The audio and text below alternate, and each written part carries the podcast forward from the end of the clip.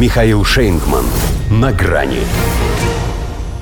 Первое «хочу», первое «нельзя». Дебютный проект премьера Польши попал под вето. Здравствуйте. На грани.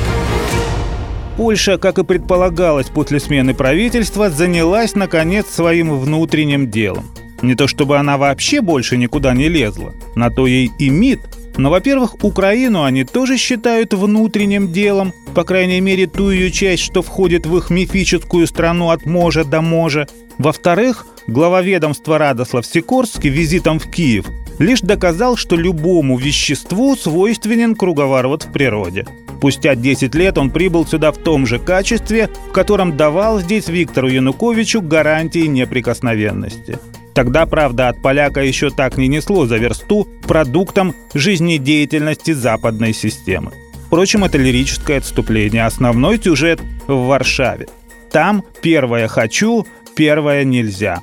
Пилотный проект нового правящего большинства натолкнулся на стену непонимания, эгоизма и ненависти прежнего президента. Хотя теперь Анджей Дуда даже пуще прежнего, поскольку один, как он считает, в поле воин.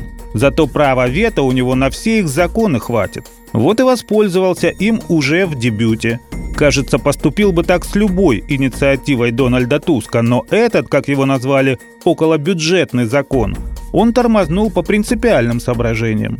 Где-то глубоко в душе он поди тоже не прочь. На треть повысить учителям зарплату. Но, во-первых, эти не заслужили, поскольку не научили родителей и учеников, как правильно голосовать на парламентских выборах. Во-вторых, новая правящая коалиция этим же пакетом предлагает перечислить 3 миллиарда злотых государственным СМИ. А на это Дуда уже совсем пойти не может. Вот если бы эти СМИ и впредь процентов 80 эфирного времени отдавали партии «Право и справедливость», другое дело. Но теперь-то Туск сам решил пользоваться свободой слова. Моя, сказал очередь, сменив и руководителей этих медиа, и, само собой, их информационную политику. Бывшие, во главе с лидером ПИС Ярославом Качинским и экс-премьером Матеушем Моровецким, попытались устроить что-то похожее на оборону польского общественного телевидения, ибо не хуже других понимают, что первое у посполитов – это речь. Но это они, конечно, зря, поскольку новый глава кабинета поменял еще и директоров спецслужб, а у тех с бывшими речь может быть совсем короткой.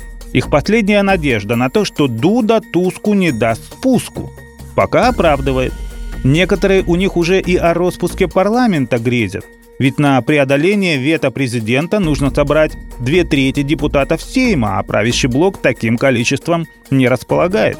Ладно, около бюджетный законопроект. Это лишь разведка боем. Главная битва за сам бюджет. Он до сих пор не принят.